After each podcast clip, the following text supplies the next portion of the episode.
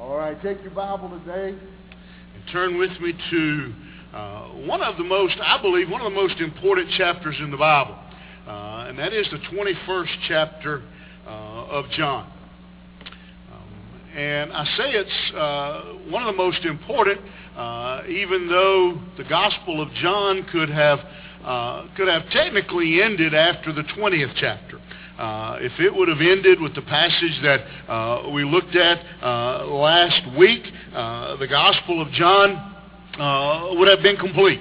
Uh, it would have accomplished its purpose, and its purpose was that we would know Christ. as you may have heard others say before, if I could only put one piece of the Bible in a lost man's hands, it would be the Gospel of John. Uh, because John uh, spends his time uh, pointing people to, to know uh, Jesus Christ. And if it would have ended uh, with that uh, last verse, but these are written that you might believe that Jesus is the Christ, the Son of God, and that by believing you may have life in his name. He has given us his purpose, and he could have ended right there.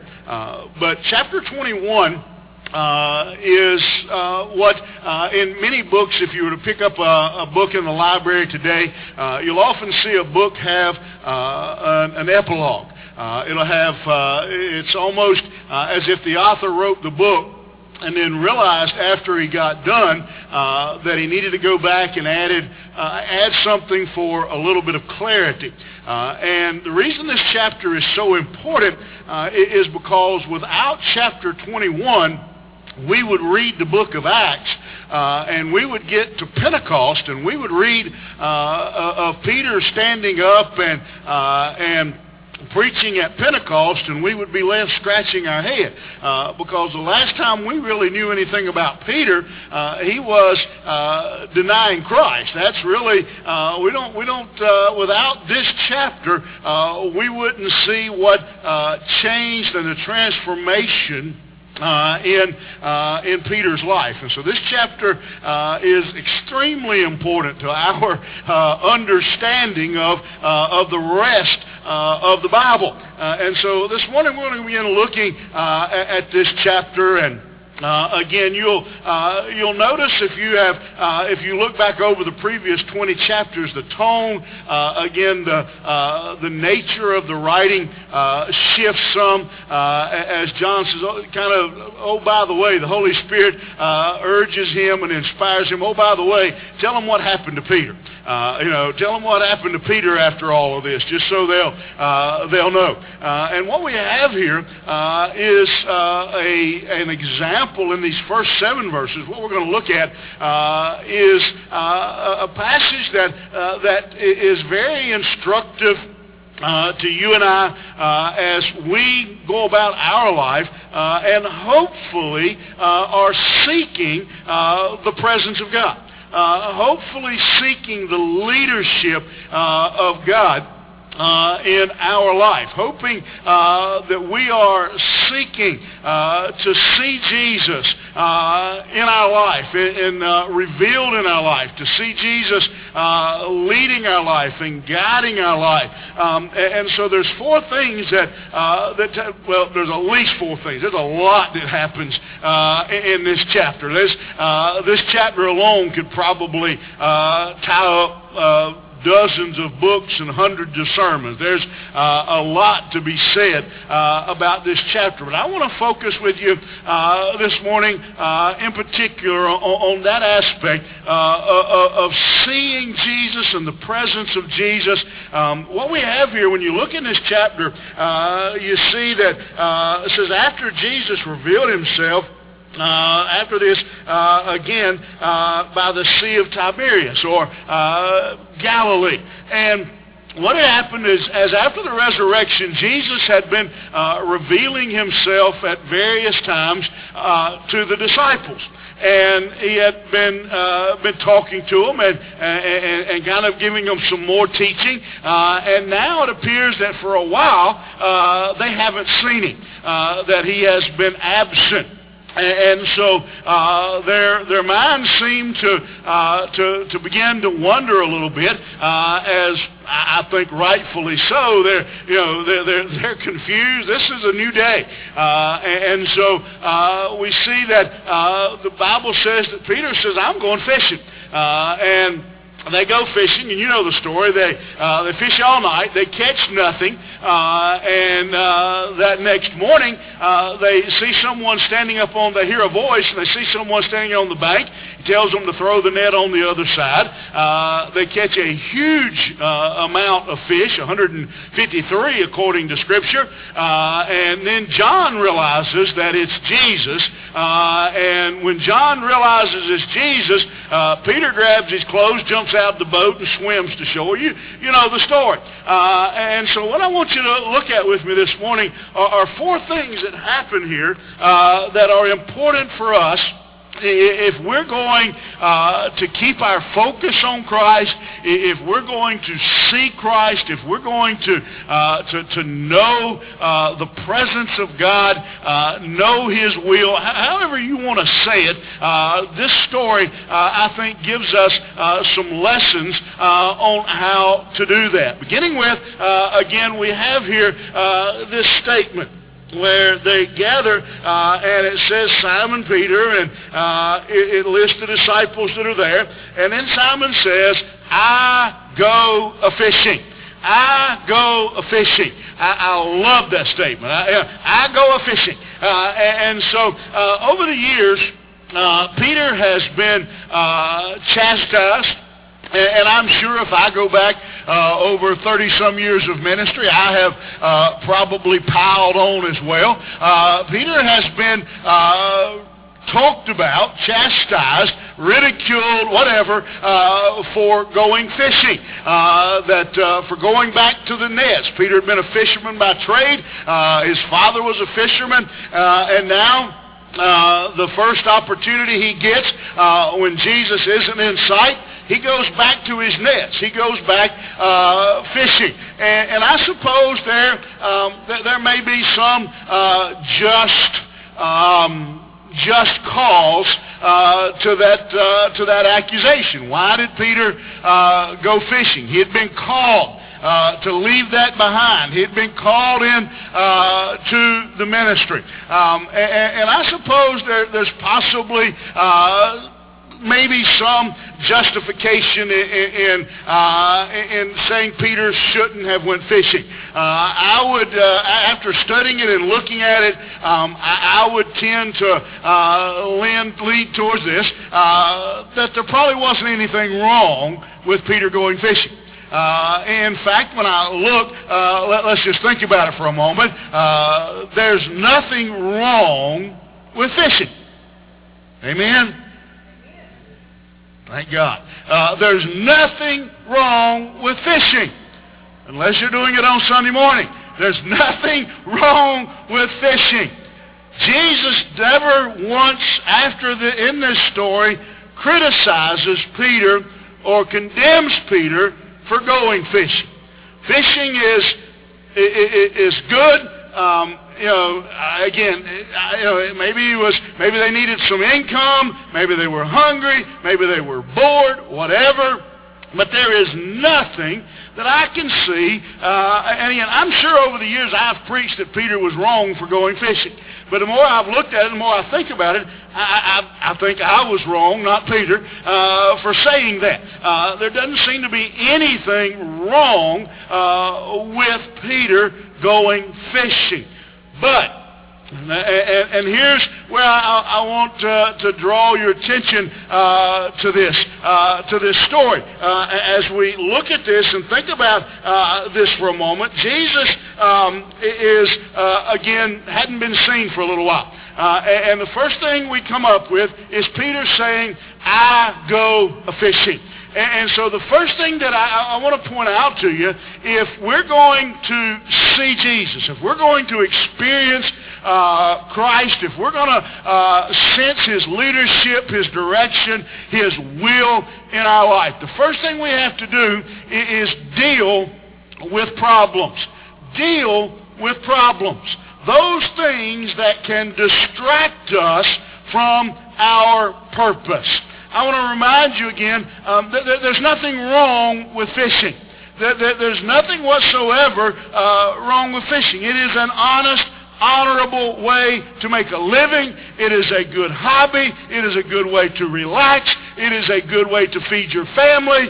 All those things. I can't see a thing wrong uh, with fishing. Uh, unfortunately, here's the, the flip side of that, is that Peter had been called uh, by Jesus uh, to leave the nets and to go and make him what? A fisher of man.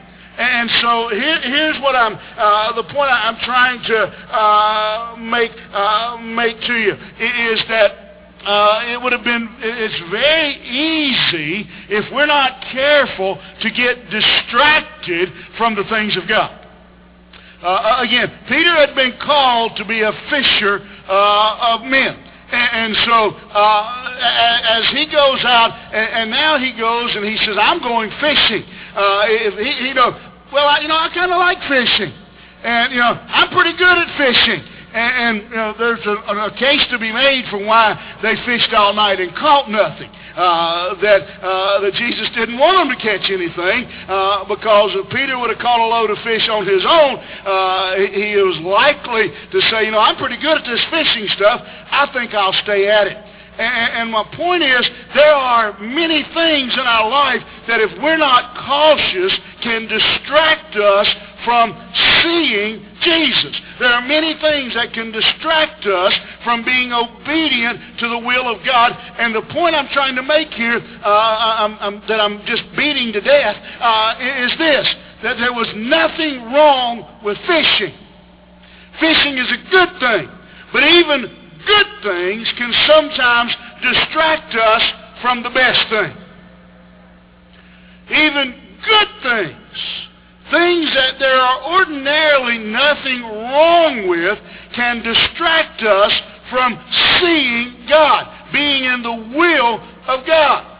Let me give you one uh, for free right here. Uh, I'm probably going to make some enemies, but let me just uh, go on down that road. You just, if you're going to be my enemy, you're going to get in the back of the line because it's a long line. Uh, but let me just uh, go ahead and, and, and give you a, a great example.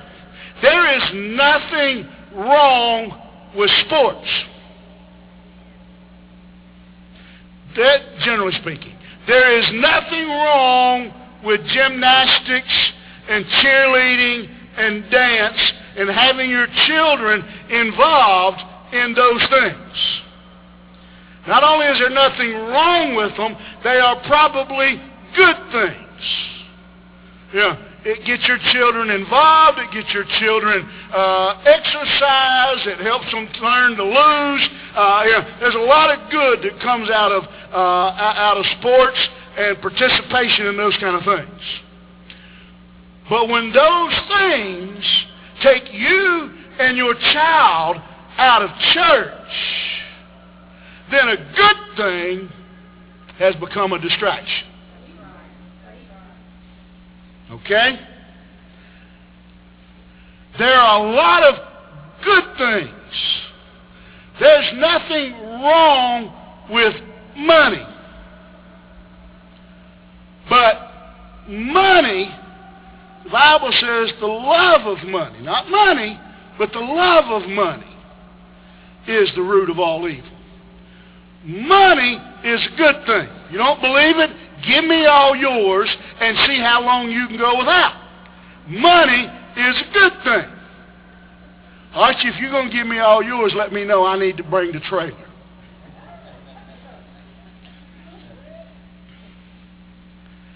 Money's a good thing. But everybody in this room knows it can be a distraction. You can get so caught up in money that you take your eyes off of Christ. You take your eyes off of his leadership, his will for your life. There's all kinds of examples. Children, man, most of the time, are a good thing. Not always, but sometimes. But if you're not careful, you can get your life so caught up in your children that it takes your eyes off of God. Your spouse. Your health. You ought to take care of your health. But anything that comes in and gets between you and being the man or the woman that God wants you to be has become a distraction, has become a problem, and you need to deal with it. Whatever it is. Doesn't have to be a bad thing. Doesn't have to be drugs. Doesn't have to be. In fact, for the majority of people sitting in this room, for the majority of people uh, who are joining us online, it's not going to be something illicit or immoral. It may be. Know, there are plenty of illicit and immoral things that, that can be a hindrance. But the reality is, for most people I'm going to be talking to today, it's not the bad things that are bad. It's the good things we let become bad. Your hobby. Hobbies are great. Hobbies are good things. You ought to have some hobbies. You ought to, you ought to have some. Give you a break. Give your mind a, a, a break. You know, whatever it is, cross-stitching or, or whatever. You know, bowling or whatever. You ought to have some. But if they come between you and being who God called you to be and the man God wants you to be, the man or woman that God wants you to be, then that good thing has suddenly become bad and become a problem that needs to be dealt with. And so, Peter, nothing wrong with fishing. The problem is if fishing gets between you and being who God wants you to be. Not, nothing wrong with most things that we get involved with. But if we're not careful, we get our priorities out of order. We get our uh, we get what's important shifted around, and the good things become bad things. And so we got to deal with the problems. You know what they are. Uh, I, I've stabbed around and stirred the hornet's nest a little bit this morning. You know, but you, you know what it is in your life. Whatever your hobby is, whatever that, whatever that is, that gets between you and, and being the person that, that God wants you to be. It's a problem. You Need to deal with it. Second thing that we see in this passage is we got to deal with the problem. Second of all, we have to desire his presence. Verse 4. Again, Peter says, I'm going fishing. They say, I'll go with you. They go out and they catch nothing. And just as day was breaking, Jesus stood on the disciple uh, on the shore, yet the disciples didn't know it was Jesus. Second thing that seems almost one of those duh moments, but if we're going to experience the presence of God, we have to desire the presence of God. We have to want it. We have to, we have to want the presence of God. Jesus was just a few feet away, and the disciples didn't see it. The disciples didn't even recognize it. Listen, we, I, I, again, I'm giving the disciples the benefit of the doubt for going fishing. In fact, again, not even am I giving them the benefit of the doubt. I don't see anything wrong with them going fishing. I'm going to go out on a limb, and you know, other commentators, other preachers can throw them under the bus. I don't see anything going wrong wrong with going fishing. The only thing I see wrong is they fished all night and didn't catch anything. Yeah, that, that's the that's the problem. But the second piece, if we're going to experience the presence of God, the leadership in, in, in God, uh, again, we have to desire uh, the very presence of God. And, and here's my point in, in this story. Again, I don't see anything wrong with them going fishing. Jesus doesn't condemn them for going fishing. He never told them they couldn't go fishing. Here's the point. While they were fishing, Jesus showed up. Here's what I want to get across to you this morning is we need to learn to desire to look for the presence of God in the ordinary all day long, all week long. We talk about going to church and being in the presence of God. The song we sang a moment ago, Holy is the Lord, says your presence fills this earth. Listen, if the only time you experience, the only time you seek, the only time you see the presence of God is the hour you spend in church, you are seriously spiritually malnourished. You are seriously spiritually blind. If you can't see God in the ordinary, if you can't see God as you drive down the road and you see the sun coming up, or you see the flowers blooming, or you hear a little baby cry, if you can't experience God all day, any day, then something is wrong. If we're going to experience and see the presence of God, we have got to learn to desire the presence of God more than just during church service. We've got to learn to look around and, and be observant and watch for Jesus. He might just show up while you're fishing. He may just show up while you're fishing and catching nothing. I don't know about you, but I don't know that there is anything much more discouraging, depressing, disheartening than spending a day fishing and catching nothing. Unless it is spending a night fishing and catching nothing. That is one of the worst experiences on earth. It, it's just terrible. If you've never fished, or if you've never been fishing and caught nothing, you don't know. But you ask anybody who fishes, and they will tell you there is nothing, it is just horrible. It is so discouraging because you know if you're sitting on the lake, you know there's fish in this stinking lake. I've got good bait. There's no reason one of them little fellers, you know, it doesn't have to be a big one, but just one of them. You know, if there's anything, the only other thing worse than not catching anything is not even getting a bite.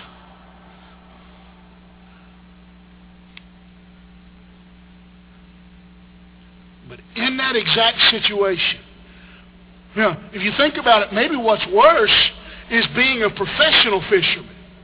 Fishing with other professional fishermen who have been raised their whole life to be fishermen doing everything right, doing everything by the book, and repeatedly drawing your net in over and over and over all night long and catching nothing. Can I tell you, the disciples were not looking for Jesus in that environment.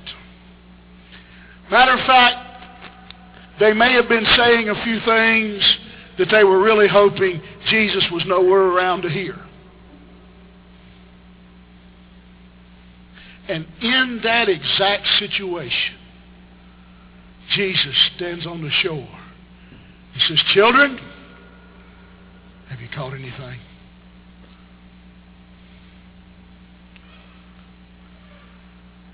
No, we hadn't caught anything. Listen, the point is this. If we're going to see Jesus, we've got to learn to look for him where we don't expect him.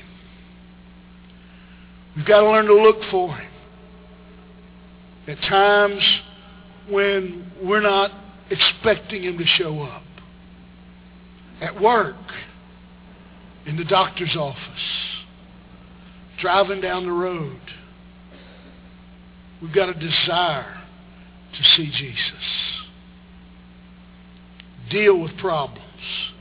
Third thing that happens is then they discover his power. Jesus says to them, do you have any fish? They said, no.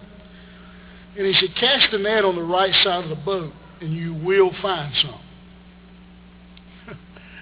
Professional fishermen who have fished all night.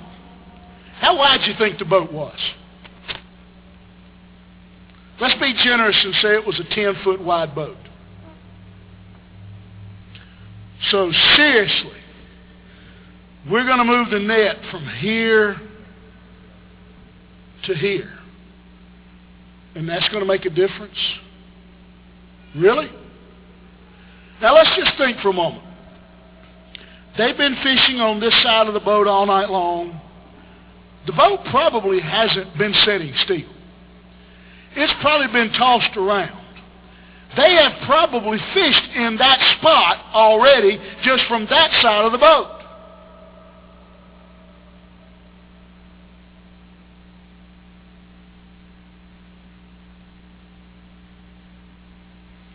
But do all the labor. Listen, we're not talking about fishing our way, where if you want to fish on the other side of the boat, you go. We're talking about heavy labor of moving that net from one side of the boat to the other. We're, we're talking about a major operation of moving. If we're going to see Jesus, not only do we have to deal with the problems, the things that would keep us from seeing Jesus, desire to see Jesus, then we've got to trust him when we do. You know the reason I think many of us don't experience the leadership of God in our life is because the last time he tried to lead us, we didn't listen. The last time he tried to guide us, we ignored him. Hey, aren't you that way? You ever looked at your youngin when they wasn't listening? Said, Go ahead. Go ahead.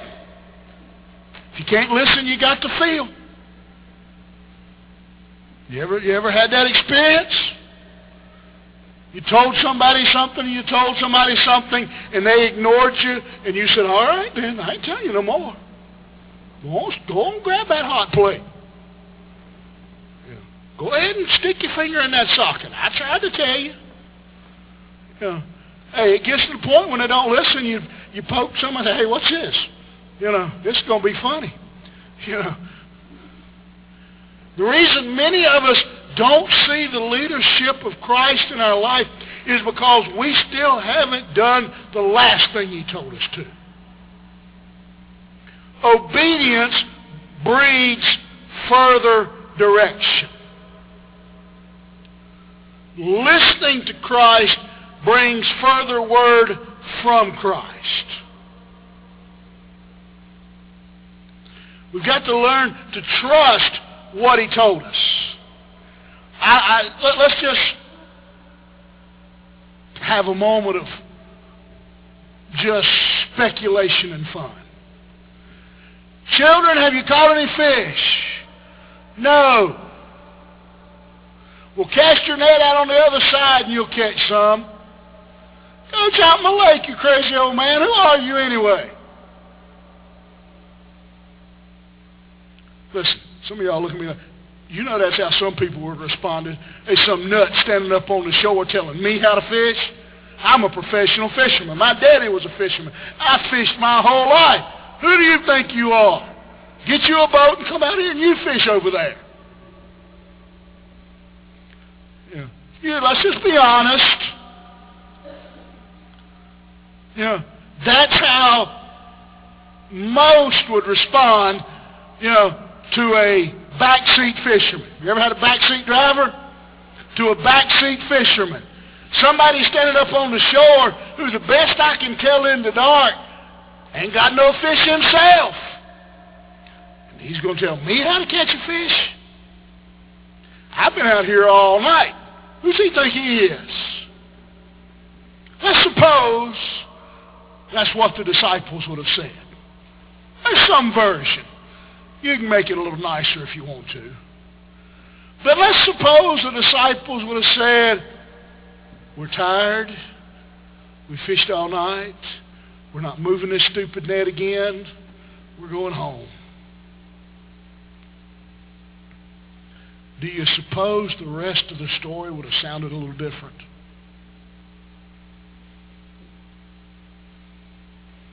I'm pretty sure they wouldn't have caught 153 fish. Do you think we, just think for a moment in your mind. Feel, let your mind give yourself permission for a moment to rewrite Scripture a second. Had they said, you're crazy. We're not, we, we, we're going home. We're tired. You know the story would have been different. It would have been vastly different. How? I don't know. I don't know. Because the disciples were obedient. Because they did do what he said. And so therefore, when they did do what he said, they caught 153 fish. In fact, if you look and you read this detail I'd never even noticed in this story, but the Bible says they caught so many fish they couldn't get them up in the boat. They just had to drag the net to up into the up to the shore. When they got there, Jesus was standing there cooking them breakfast. Had a fire, and guess what? He did have fish. He did have fish. And then we go on and we read the rest of the great story of his conversation with Peter. Why? Because they were obedient in putting the net on the other side of the boat.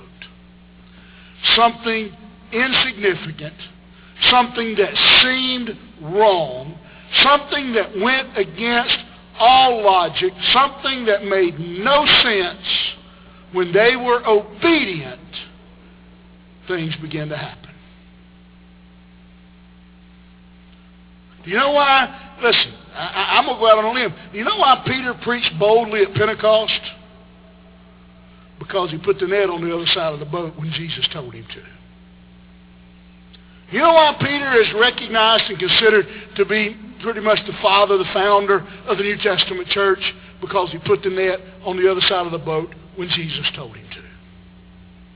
If you want to be used of God, if you want to see God, if you want to experience the presence of God, you're obedient to Him, you trust Him, even when it makes no sense.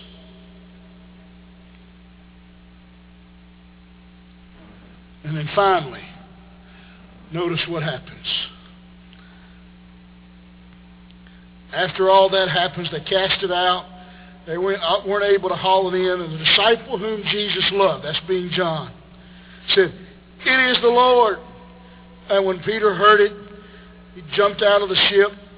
He, uh, he, he, swam. He threw himself into the sea. Um, he, the disciples came in the boat, uh, dragging the net full of fish, uh, for they weren't far from land. And when they got on land, they saw the fire, uh, which the fish uh, where, where, the fish uh, was laid on it. Then you discover his power. We want to see the power of God demonstrated in our life before we have dealt with the obstacles.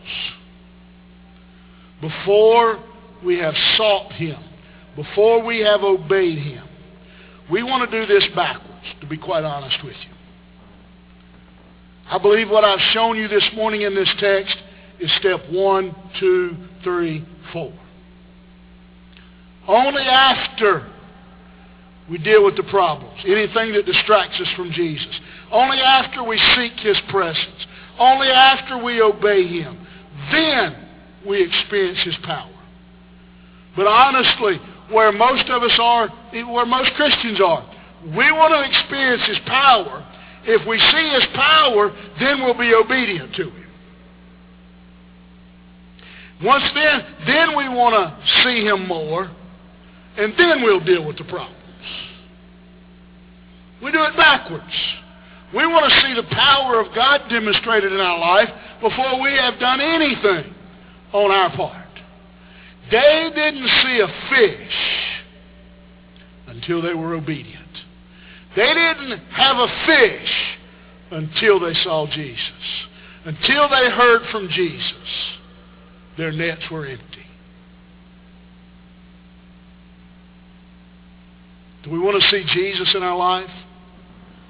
Do we want to experience the presence of God in our life? Do we want his leadership? Do we want to know his will? Do we want to feel his power in our life? Then it begins and goes straight down those steps. Don't try to get them out of order. Don't try to skip a step. Don't try to turn it upside down. You'll never see the power of God in your life until you deal with the problems.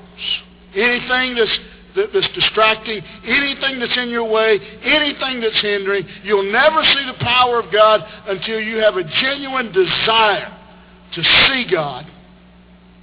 You'll never see the power of God until you're obedient to what he's told you to do. And then we can experience the power of God in our life. We can see the presence of God in our life. And only then, only then. Can I ask you to bow your heads this morning?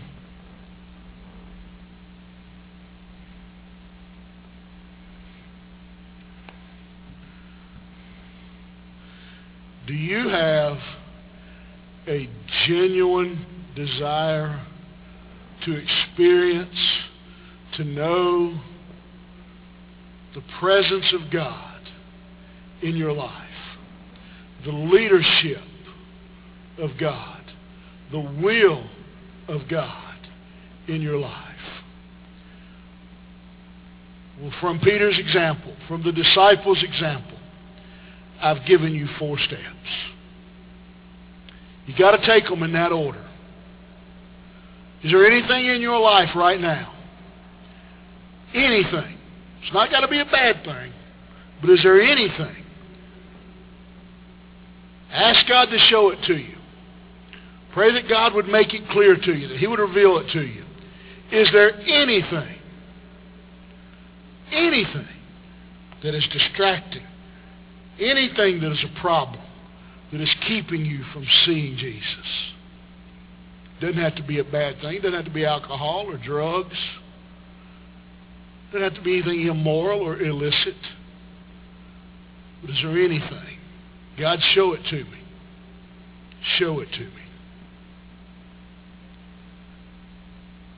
God, give me a desire. I want to see you. I want to feel your power in my life. God, teach me. Help me to be obedient.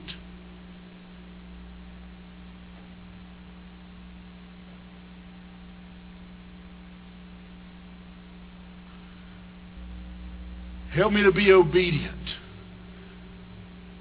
so that I can see your power in my life. You're here today, you're listening online. You say, I know I'm a believer, I'm a child of God. But I desperately want to see. I desperately want to experience the presence of God, the power of God in my life.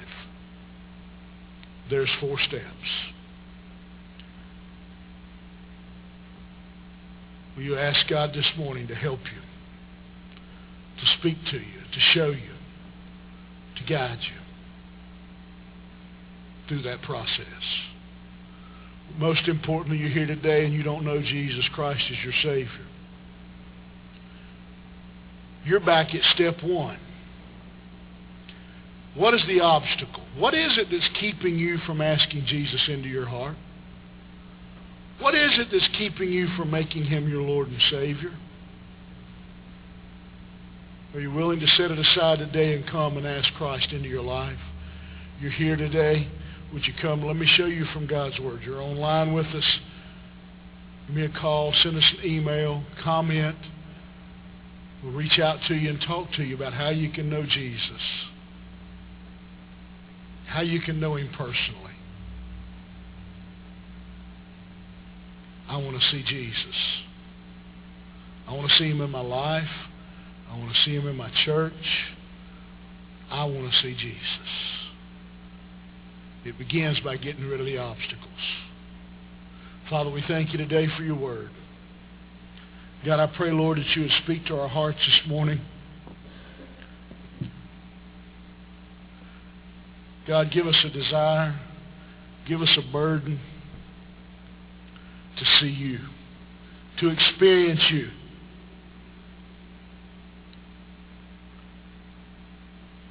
God, to have your power, to have your presence, to have your leadership in our life.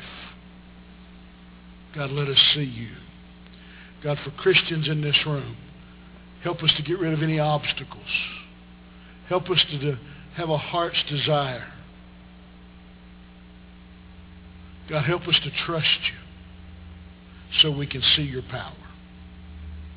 God, for the one that doesn't know Christ, God, stir their heart. Speak to them. God, today would be the day that they'd come to know you. God, we'll give you the honor, the glory for what you do in this room. For it's in Jesus' name I pray. Amen.